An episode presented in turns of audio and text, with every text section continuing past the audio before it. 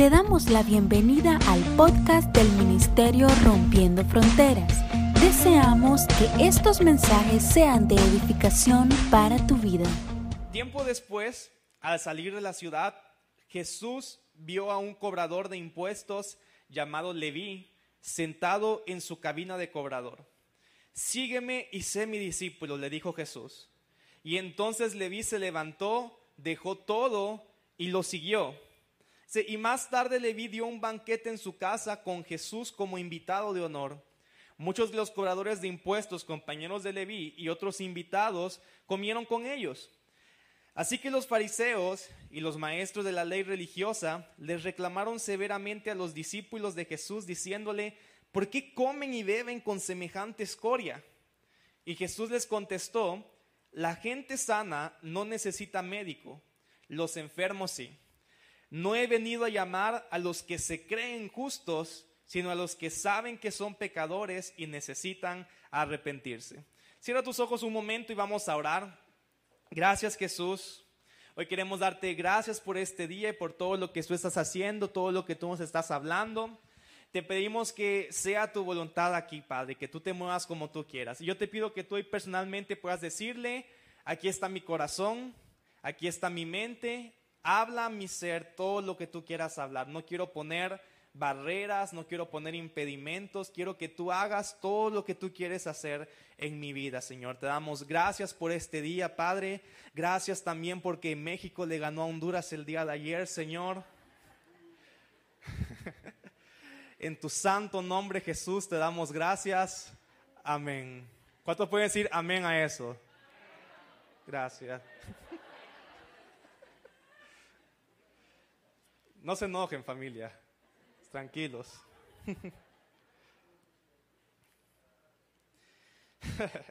Sabes, le doy gracias a Jesús por poder haberlo, por haberlo conocido personalmente, por haber tenido un encuentro con Él que pudo cambiar muchos de los paradigmas y pensamientos que yo tenía, porque mi historia es que desde muy pequeño a mí me llevaban a asistir a una iglesia, pero muchas veces cuando asistimos podemos escuchar hablar acerca de Jesús sin realmente conocer a Jesús personalmente.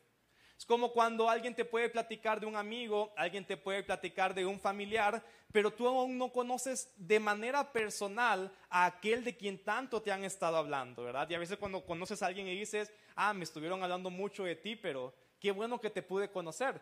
Y a veces cuando conocemos a las personas ya personalmente pueden ser muy diferentes a como lo habíamos imaginado. Y eso puede ser que a veces son mejor de como nos habían contado o a veces como que no tan bueno, ¿verdad? Pero en el caso de Jesús, cuando pude conocerlo personalmente fue mucho mejor de todo lo que yo había escuchado hablando acerca de él, porque tal vez más que haber conocido una persona por mucho tiempo, yo conocí una religión una religión que nos decía cómo podemos llegar a Dios en lugar de que nos hablara de cómo Dios vino a nosotros, vino a la tierra para encontrarse con nosotros. Y yo cuando era desde bien pequeño, mi pensamiento de cómo acercarme a Jesús siempre estuvo completamente basado en mi moral. Es decir, siendo un niño, yo pensaba, si me porto bien, Jesús está contento conmigo, Jesús va a escuchar mis oraciones, Jesús me va a bendecir, me va a ir bien en la vida. Y pensaba, pero si me porto mal, me puede ir mal, Jesús va a estar enojado, no va a escuchar mi oración. Y toda mi relación con Dios la basaba completamente en mi estado moral.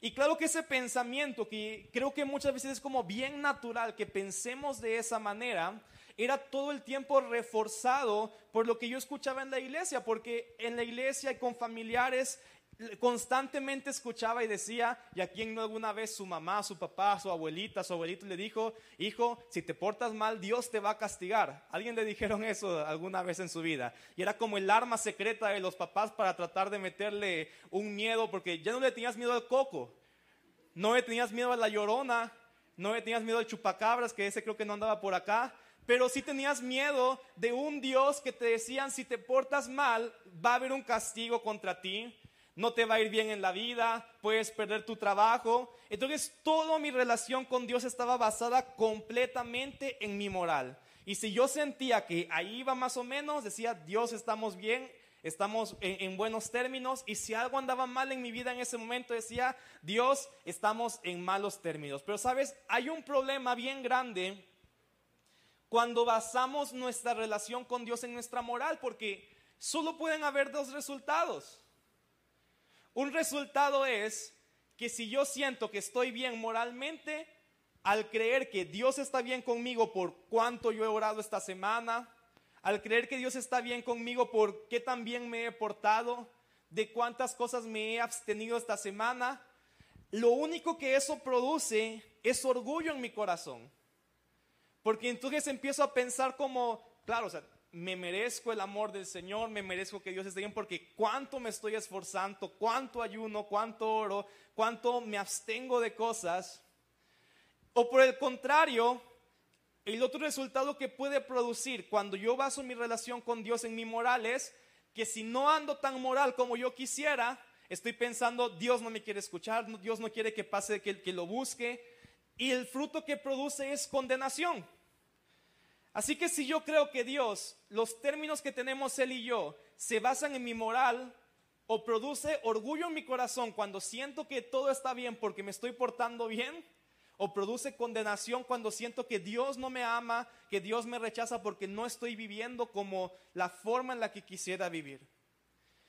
Pero en cambio, cuando en vez de basar nuestra relación con Dios en nuestra moral, la basamos simplemente en cuanto Él nos ama, el fruto de eso es adoración. Ya no estoy pensando yo, es que Dios se, me merezco que Dios me responda por todo lo que hago o no, estoy pensando cómo Dios me va a responder si mira todo lo que estoy haciendo cuando simplemente empiezo a pensar Dios su amor es más grande que todo lo que yo puedo hacer su amor es más grande que todo lo que yo hice en el pasado el fruto de poder basar mi relación con Dios no en mi moral sino en el amor de Jesús por mí siempre va a ser verdadera adoración. Siempre va a ser que voy a responder, gracias Señor, porque aún con todo lo que hice, aún con todo lo que he hecho, me demuestras una y otra vez que me amas y naturalmente produce eso, adoración en nuestras vidas. Creo que es bien natural, bien natural que aún después de tantos años algunos de escuchar el Evangelio una y otra vez, siempre terminamos de cierta manera cayendo nuevamente a volver a pensar que nuestro estatus delante de Dios se basa completamente en nuestra moral. A mí me pasa, aún después de tantos años de escuchar tanta palabra del Señor y predicarla, hay momentos que me siento así, que siento como ahora sí ando en el fuego de Dios porque hicimos un ayuno de 21 días, estuvimos adorando y a veces pienso que está basado completamente en lo que hice a veces digo, no, yo creo que hoy Dios, si predico ni se va a mover porque casi ni he podido orar esta semana, casi no, he, no, no lo he buscado y, empiezo nuevamente a basar toda mi relación con Dios en mi moral. Pero Jesús, Jesús nos muestra, y en este pasaje que acabamos de leer, nos confronta bastante, porque yo te dije, nuestra relación con Dios no está basada para nada en lo que hacemos nosotros, en lo que no hacemos nosotros, nuestra relación con Dios se basa completamente en el amor de Jesús por nosotros. Jesús rompe este paradigma de que Él me va a escoger de acuerdo a cómo me estoy comportando, Él me va a llamar de acuerdo a todo lo que yo, lo que yo he hecho cuando Él llama en este pasaje a Leví. Leví que más adelante le cambian el nombre a Mateo, que y, que él es el escritor del libro de Mateo. Entonces, este hombre que después se convierte en uno de los doce apóstoles, fue un hombre que para el mundo jamás se hubiera imaginado que Dios lo habría llamado, que Jesús lo habría llamado a ser su discípulo. Dice Mateo, perdón, dice Lucas 5, 27 que acabamos de leer, dice que Jesús salió de la ciudad y se encontró a un cobrador de impuestos en su cabina y dice, y lo llamó y le dijo, sígueme y sé mi discípulo. Ahora, quiero que entendamos esta escena, porque a veces cada vez no contextualizamos tanto para entender lo que está sucediendo en ese lugar. En los tiempos de Jesús había una figura muy importante en el pueblo judío que eran los rabí. Y los rabí eran maestros de la palabra, maestros de la ley. Y los rabí uno no podía elegir ser discípulo de ese rabí. O sea, no era que tú te podías inscribir a la escuela de ese rabí. ¿Estamos aquí? Sino que un rabí escogía personalmente quiénes iban a ser sus discípulos.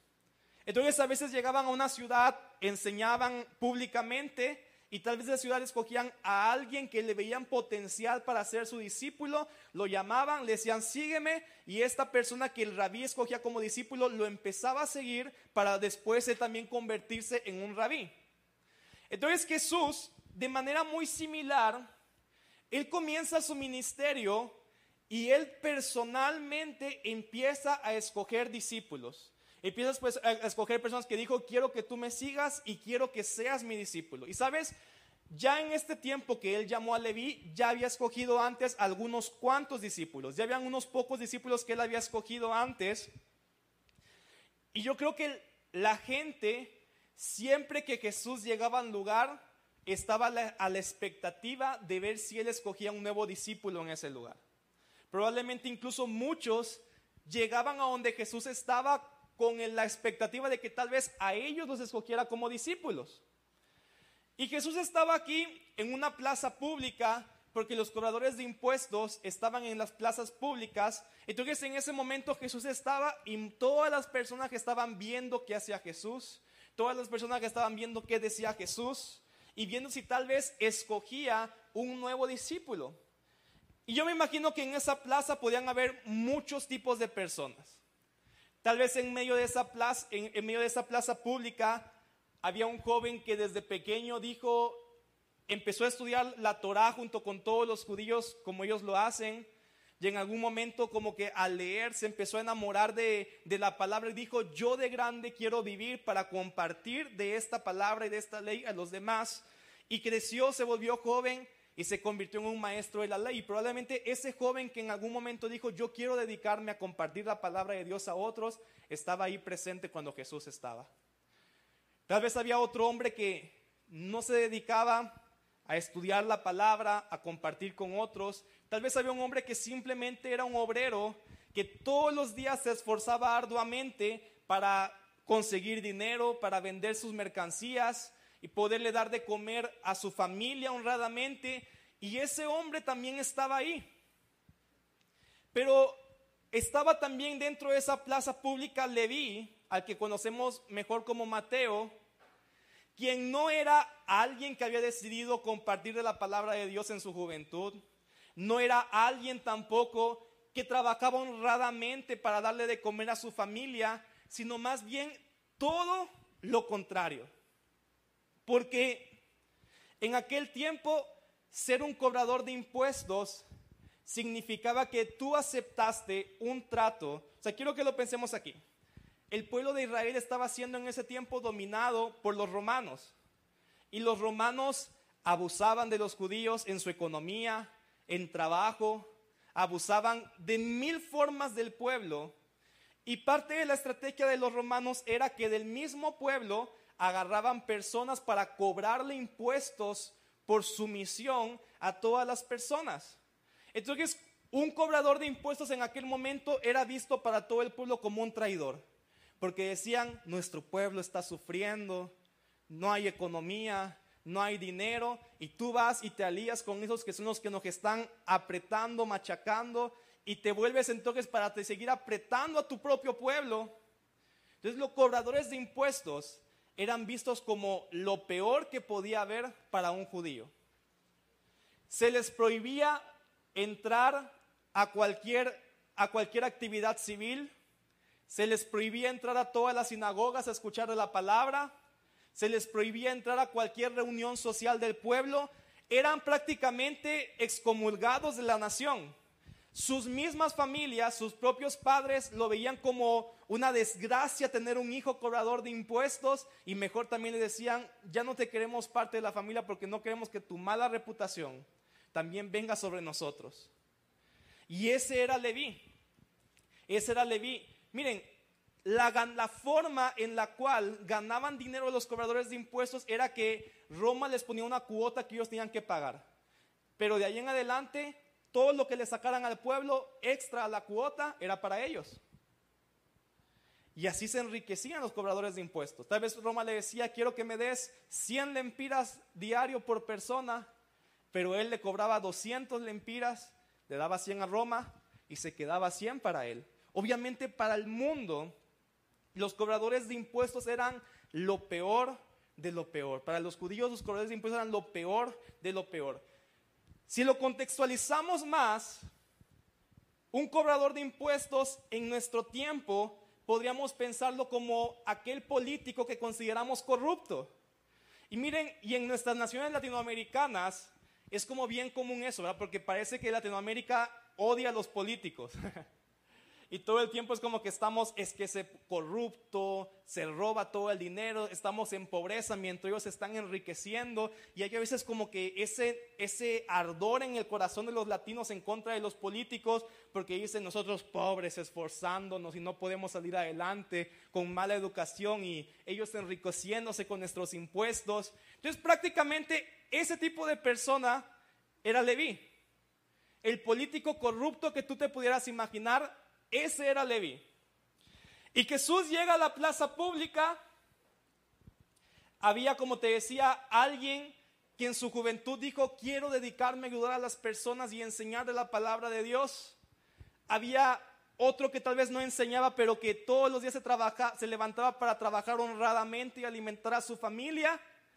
Y estaba el político corrupto ahí, cobrando impuestos. Él seguía trabajando cobrando impuestos. Y Jesús estaba como que dice, voy a escoger un discípulo. Tal vez el maestro de la ley dijo, obviamente a mí. Es más, yo ya voy adelantado porque llevo toda mi vida estudiando la palabra. Un hombre honrado que pudo haber dicho, claramente a mí, porque Dios ve que soy esforzado, que amo a mi familia, que soy una buena persona. Claro que me va a escoger a mí. Y yo creo que Levi jamás se iba a imaginar que dice, no, ¿cómo me va a escoger a mí? Tal vez viene y me patea mi caseta de cobrar impuestos como Jesús pateó a todos los que estaban vendiendo cosas en el templo. Pero Jesús, en medio de todo esto, al que selecciona es al político corrupto. Es el cobrador de impuestos. Al que robaba dinero a otros para enriquecerse y le dice, Leví, yo quiero que tú seas mi discípulo quiero que nos pongamos a pensar. Todo el mundo ahí seguramente pensó, ¿qué? ¿Cómo puedes escoger a ese ratero, a ese ladrón, a ese corrupto, en vez de escoger a aquel que es una buena persona, a aquel que estudia la palabra y la predica? Alguien pudo haber dicho, ¿cómo no me escogió a mí? Que tal vez no soy el perfecto, pero mejor que Mateo sí soy. Y escogió al ladrón para convertirse en un discípulo. El viernes que estaba viendo la final de la Voz Kids España con Cindy. Y estaban los niños, a nosotros nos da tristeza porque tienen que escoger a uno, ¿verdad? Ya ves que los niños como son chiquitos pues la sufren, pero pues es un concurso, ¿verdad? Y había un niñito que nos caía bien y que siempre decía como, ¿cómo te sentiste? No, no, al tiro la armé chido, canté acá, todo bien y eso. Y él se sentía el mero mero, ¿ah? Y después iban a escoger, bueno, a ver, pase él, pase su compañerito, que el coach escoja cuál de los dos va a pasar a la siguiente ronda. Y miren, a ese niño se le veía que él estaba, obvio yo. Yo voy a pasar. ¿Cómo no me van a escoger a mí si canté? Acá, papá. Y escogen al otro.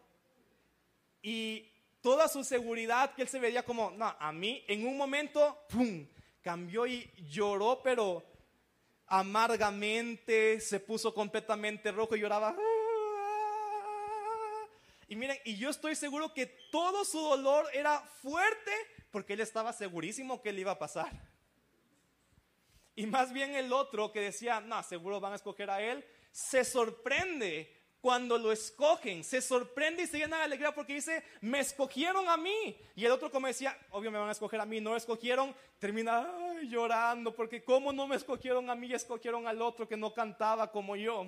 Yo imagino que tal vez en ese momento que Jesús dice, escojo a Mateo para que pase la siguiente ronda. Mateo se habría quedado como yo y, y, ahí como todo asustado diciendo, ¿cómo me escogió a mí? Y todos aquellos que tal vez se sentían seguros, hoy me va a escoger a mí Jesús, llorando y decían, pero ¿por qué no yo? ¿Y por qué Mateo? Y dice la palabra que Mateo se emocionó tanto, Mateo se emocionó tanto, porque eso es algo que pasa. Si tú crees que te mereces que Dios te escoja, si Él te escoge, no te vas a emocionar tanto como cuando reconoces que no eras merecedor de que Dios te escogiera y aún así Él decidió escogerte. Mateo estaba tan emocionado porque él sabía que no era merecedor. Él sabía que no había hecho nada bueno para que Jesús se fijara en él y aún así Jesús lo escogió y eso provocó que entonces él se emocionara, alabara, adorara, porque yo te decía, cuando basamos nuestro estatus delante de Dios en su amor y no en nuestra moral, produce adoración porque nos damos cuenta, no merecía esto y Jesús de todas maneras me escogió a mí.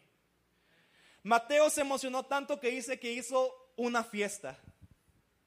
Hizo una fiesta, invita a Jesús como el, como como el invitado de honor y escogió e invitó a sus amigos para que conocieran a Jesús. Ahora, obviamente, si Mateo era un cobrador de impuestos, excomulgado de la nación, rechazado por el pueblo, su familia tampoco lo quería por ser un cobrador de impuestos, ¿quiénes eran sus amigos? Otros cobradores de impuestos, igual que él, ¿verdad? Entonces Jesús llega a una fiesta con la cúpula del poder de la nación de Israel, con todos los corruptos, todos los rateros, todos los que salían en las noticias porque le descubrieron tal escándalo, le descubrieron tal cosa, y Jesús estaba ahí en medio de todos ellos. A veces cuando leemos la Biblia, tal vez pensamos inmediatamente como, es que Jesús era tan bueno, pero si lo pensáramos hoy en nuestro tiempo, ¿cómo reaccionaríamos realmente viendo a Jesús de esta manera? Hace poquito tiempo vino un pastor extranjero y lo invitaron a estar con, en casa presidencial, con presidentes, con, con, con diferentes políticos. Y tú leías los comentarios de la gente en Facebook cuando comparte una foto diciendo, estuve con, este, mostrándole cuánto Jesús ama al presidente, cuánto Jesús ama a tal político, a tal diputado, tal. Y todos los comentarios eran, pastor vendido, corrupto, seguro quería un hueso que le dieran también ahí. Y sabes, y todos esos comentarios ni siquiera vienen de gente que no cree en Jesús, sino somos nosotros los mismos seguidores de Jesús que empezamos a decir ese tipo de cosas. Porque aún sin darnos cuenta, nos creemos más merecedores del amor de Dios que aquellos que consideramos corruptos, que aquellos que consideramos ladrones. Sin darnos cuenta, creemos que nuestro sentido de superioridad moral nos hace estar en una posición mejor delante de Dios. Y no nos damos cuenta que Dios ama exactamente igual a aquellos que podemos considerar como mucho menos morales que nosotros. Y así como una vez tal vez tú te encontraste con Jesús, todas estas personas que consideras inmorales, necesitan encontrarse con Jesús. Te digo, tal vez leyendo la Biblia no lo pensarías así, pero en un contexto actual tal vez seríamos los primeros en ponerle, ¿cómo va a ser Jesús este? Si mira con la gente con la que se está juntando. Se está juntando con lo peor, se está juntando con aquellos que le roban a otros, no sabe, no tiene discernimiento, no tiene discernimiento de qué es lo que está, en, qué está metida toda esta gente. Pero Jesús, Jesús sabía que todos necesitamos exactamente el mismo amor de Dios y que no es más grande por ninguno que por otro. Jesús no ama más al que ora todos los días que al que nunca ha orado. Jesús no ama más al que vive en ayuno como aquel que está pasando por un tiempo en el cual no puede salir del alcoholismo. Él ama exactamente igual a las mismas personas Jesús no ama más a aquel que se le sirve en su iglesia como aquel que es medio cachinflín y a veces viene y un mes falta y eso ama exactamente igual a ambos tipos de personas. ¿Alguien está aquí? Y te digo, tal vez al leer la Biblia nos identificamos, pero en un contexto actual probablemente pudimos haber sido los primeros críticos de Jesús, al ver lo que no escogía juntarse con los predicadores de la época, no escogía juntarse con las personas más honradas, se juntaba con lo peor de la sociedad y les mostraba su amor. Mateo hace esta fiesta, llegan todos estos amigos de él, otros cobradores de impuestos, y dice que pasaban por ahí fariseos, maestros de la ley, los predicadores de la época, aquellos que se creían los más santos, porque dice que todos, todos los días se ponían en las plazas públicas a orar en voz alta para que la gente dijera, uy, qué, qué consagrado ese muchacho. Ese muchacho sí es esforzado, sí le gusta buscar al Señor. Mira cómo ora, mira cómo le canta al Señor. Les llegaba a estar en los lugares públicos para que la gente viera y dijeran, uy, qué consagrado a Dios este hombre. Y pasan ellos y ven a Jesús en esta fiesta con todos los políticos de la época y dicen, y aún de una manera como tan despectiva, sin, tan falta de amor, y dicen cómo Jesús puede juntarse con semejante escoria. ¿Cómo Jesús puede juntarse con semejante tipo de personas? Pero Jesús responde y les dice, los sanos no necesitan médico. Yo no he venido por los sanos, yo he venido por los enfermos. Y mira, y sabes, y ellos no estaban sanos. Porque tú ves que de su boca salía tanta amargura, tanto odio, pero ellos se creían sanos. Porque ¿cuántos saben que a veces uno no va al doctor por diferentes razones? Porque no sabe que está enfermo, porque cree que no está enfermo. Y hay gente que sabe que está enfermo, pero dice, no, yo no voy a ir al doctor porque nomás me van a sacar el dinero. Estos hombres no creían que estaban enfermos, se creían completamente sanos. Jesús está diciendo, yo no vine por los que se creen sanos. Yo vine por los que saben, reconocen que están enfermos y necesitan ayuda. Me encanta cómo dice el último pasaje, versículo que leímos, porque dice aquí que Jesús dijo, no he venido a llamar, y si lo tienen ahí en pantalla, dice, no he venido a llamar a los que se creen justos. Me gusta esta versión porque en algunas versiones dice a los justos, pero realmente aquí es más claro porque dice a los que se creen justos. Porque en realidad si todos nos examinamos profundamente, vamos a encontrar imperfección en nuestras vidas. Tal vez si me comparo con otro, esa comparación me da un sentido falso de moral y justicia. Pero cuando en vez de compararme con otro, me comparo con Jesús, me comparo con la palabra y me doy cuenta que dentro de mí hay pensamientos pervertidos, soy medio mentiroso a veces, soy medio chismoso o muy chismoso, soy medio iracundo y más cuando México le gana a Honduras. Soy medio orgulloso. Si nos analizamos profundamente, nos damos cuenta que tampoco somos justos. Y que Dios podría tomar tantas cosas en nosotros para decir, eso te descalifica. Pero gracias a Dios que nuestra moral no es lo que nos califica para ser llamados por Dios.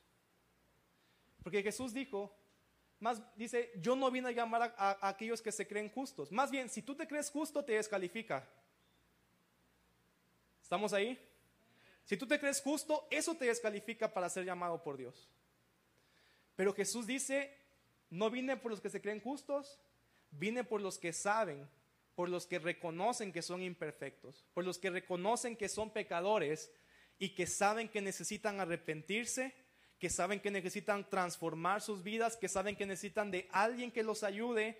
Esas son las personas a las cuales Jesús llama, esas son las personas a las cuales Jesús escoge. Él no viene a buscar a aquellos que se creen perfectos, Él viene a buscar y llama y toma como sus discípulos a aquellos que dicen, reconozco que hay tantas imperfecciones en mi vida, pero reconozco también que te necesito Jesús porque yo no puedo salir solo de esto. Quiero mostrarme tal como soy, con todas mis imperfecciones. No voy a poner cara de santo, no voy a poner cara de que nunca hago nada, no voy a poner cara de que soy el, el, santísimo inmaculado.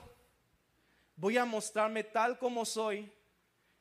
Y eso es lo que te califica para que Jesús te llame a seguirlo no es nuestra moral, no son nuestras obras.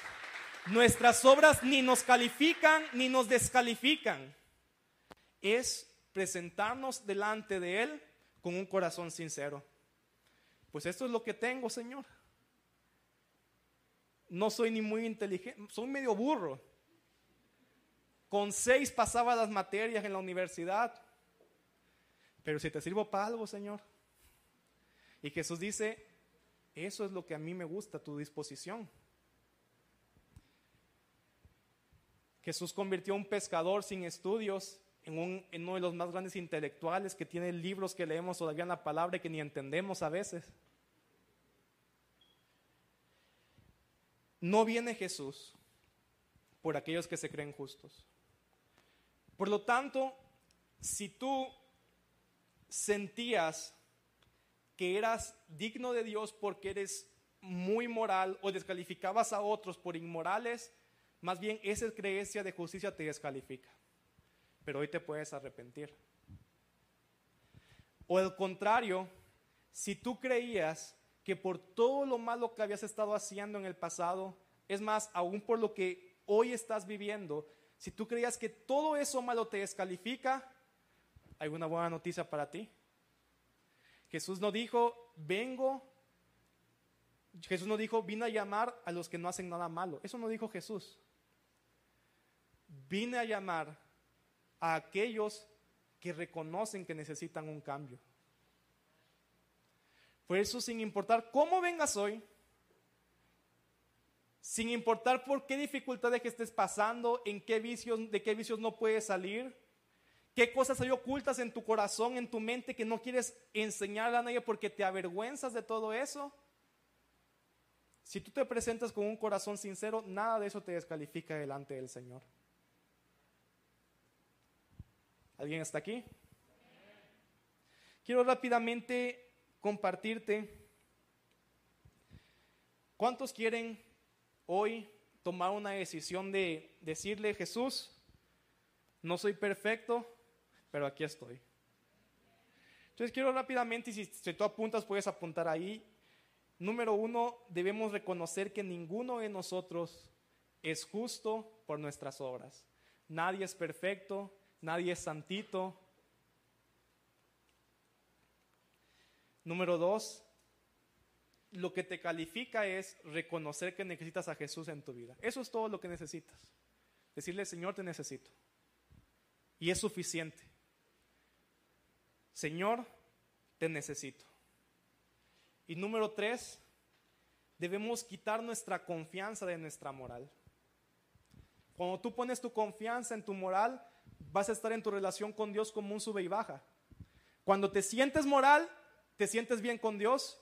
Y cuando sientes que en algo fallaste, te sientes súper alejado de Dios. Dios no me ama, Dios no me quiere, me da vergüenza buscarlo, ir a la iglesia. Pero si en vez de poner tu confianza y tu fe en tu moral y en ti mismo, la pones en el amor de Jesús, todos los días te vas a ir enamorando más y más y más y más de Él porque vas a reconocer cuánto Él te ama a pesar de tus imperfecciones, cuánto Él te ama, cuánto Él quiere usar tu vida, cuánto Él quiere transformar tu hogar, cuánto Él quiere transformar tu casa. Mira, me encanta cómo Jesús, cuando Mateo lo invita a, su, a la fiesta, le dice, sí, sí voy, sí quiero ir. A veces podemos estar pensando cómo Jesús va a querer estar en mi casa con todos los problemas que hay. Yo quiero decirte, Jesús quiere estar en tu casa. Jesús quiere estar en medio de tu familia, aun cuando dice, pero nos pasamos gritando, nos insultamos, nos decimos de cosas. Jesús quiere estar en esa casa. Jesús quiere estar ahí.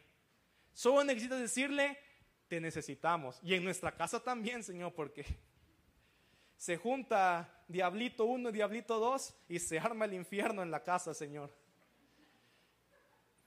Te necesitamos en nuestra casa. Y Dios no dice, no, pero ¿cómo voy a ir ahí que se gritan y que hacen tantas cosas? No, Él dice, en esa casa reconocen que me necesitan, ahí voy. En esa casa reconocen que necesitan de mí, ahí voy. Quita tu confianza de tu moral y pon tu confianza en el amor de Jesús. Hace un tiempo fui, a un viaje con unos amigos a una playa que se llama Puerto Escondido. Es una playa en el Océano Atlántico. Perdón, es una, playa en el Océano Pacífico. Yo soy de Veracruz. Soy costeño también, como camarón en las mañanas y todo eso. Pero, pero, Veracruz es del Océano Atlántico. Ahora, y no sé si en todos los océanos, no sé si en toda la litoral, pero al menos en México, el océano Atlántico es como así, mira. Tú entras a la playa y como que vas poquito a poquito, se va sumergiendo. Va así, tranquilo. Entonces tú puedes meterte unos 3, 4, 5 metros en la playa y todavía llegas al piso, por así decirlo. Pero en el océano Pacífico, o sea, estás, das un pasito y ¡pum!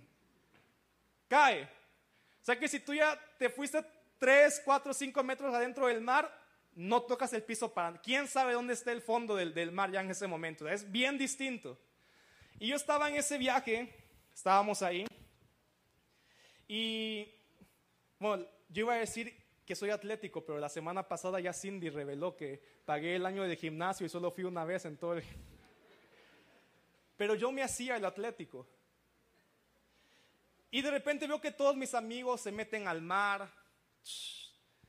Unos eran gorditos, yo decía, no, si este gordito puede. Pero entendí que él tenía la unción del manatí, que yo no tenía. Entraban, pasaba una ola, se la brincaban y todo. Y yo dije, si ellos pueden, yo también puedo. Y pues me metí a la playa, empecé a nadar y dije, no, soy de Veracruz, algo tengo que tener, ¿verdad? Tengo que saber nadar en el mar. Entonces me metí, está no sé cuántos metros, entré a lo profundo y, dije, ya, llegué, la armé. Ahora dije, ahora voy de regreso. Y cuando intento regresar, me doy cuenta que todas mis fuerzas ya me las había echado en la ida. Le hacía y nada podía. trataba, trataba, no tenía nada de fuerzas en ese momento. Yo estaba pensando ahí, ya me fui aquí. Y volteaba a mi alrededor y ya todos habían regresado o estaban bien lejos para el otro lado del mar que se quisieron ir más lejos. Y yo ahí solito en medio, sin fuerzas para poder regresar. Y estaba ahí y mientras más intentaba volver, más me cansaba y más imposible se volvía para mí. En eso lo que hice fue me acosté a flotar como estrellita. Y lo único que hice, pude hacer fue levantar mi mano. Y le hacía así. Y a lo lejos, mi amigo, el manatí, me vio, vio que yo estaba levantando la mano y entonces se aventó ¡pum! y fue nadando entre él, dos amigos, y lo que hicieron fue, me agarraron entre los dos y ahí me llevaban a mí flotando de regreso a la orilla de la playa. y de esa manera me pude salvar. Y mira, y yo te digo toda esta historia porque siento que a veces cuando queremos acercarnos a Dios por nuestra moral, así estamos. Estamos queriendo pedalear, nadar. A veces estamos en un problema y queremos salir solos del problema para que Dios me acepte, para que Dios vea que pueda estar. O a veces digo, tengo que hacer más obras para ser digno de Dios. Y si tú tienes esa confianza en ti mismo, vas a terminar cansado. Y en vez de acercarte más a Dios, te vas a terminar hundiendo más. En tus problemas te vas a terminar hundiendo más, en tu cansancio. Pero yo te invito a que hoy, en vez de estar pedaleándole, intentando en tus propias fuerzas, hoy simplemente puedas levantar tu mano y decirle, Jesús, me estoy ahogando, necesito de ti, ven y rescátame. Ven y rescátame porque yo no puedo. Y Jesús va a salvar y va a rescatar no aquel que se esfuerza mucho. La Biblia dice, no es del que corre, no es del que quiere más, es de aquel de quien Dios tiene misericordia. No es cuánto te estás esforzando, solo te vas a ahogar.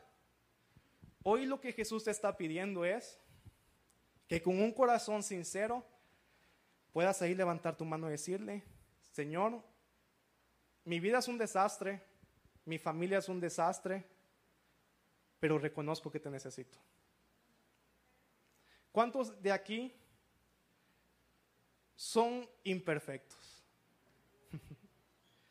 pero ¿cuántos también? Eso no te descalifica de Jesús. Pero ¿cuántos hoy quieren decirle, Señor, reconozco mi imperfección, pero también reconozco que te necesito? Si tú estás haciendo esa decisión, yo quiero que tú puedas ahí levantar tu mano y decirle, Señor, soy imperfecto, pero reconozco que te necesito. Reconozco que necesito de ti en mi vida. No puedo más seguir como he seguido. No quiero impresionarte, no puedo impresionarte. Solamente te quiero decir hoy, aquí está mi vida, tal como es. No me voy a hacer cara de santo, no me voy a hacer cara de perfectito. Eso es lo que tengo, Señor, pero aquí está. Y si estás tomando esa decisión, eso es lo que te califica. Jesús dice, no vine por los que se creen justos, vine por los que reconocen que somos pecadores, que somos imperfectos, que tenemos fallas, pero que en su corazón saben que necesitan un cambio. Así que nada hoy te puede descalificar del amor de Jesús.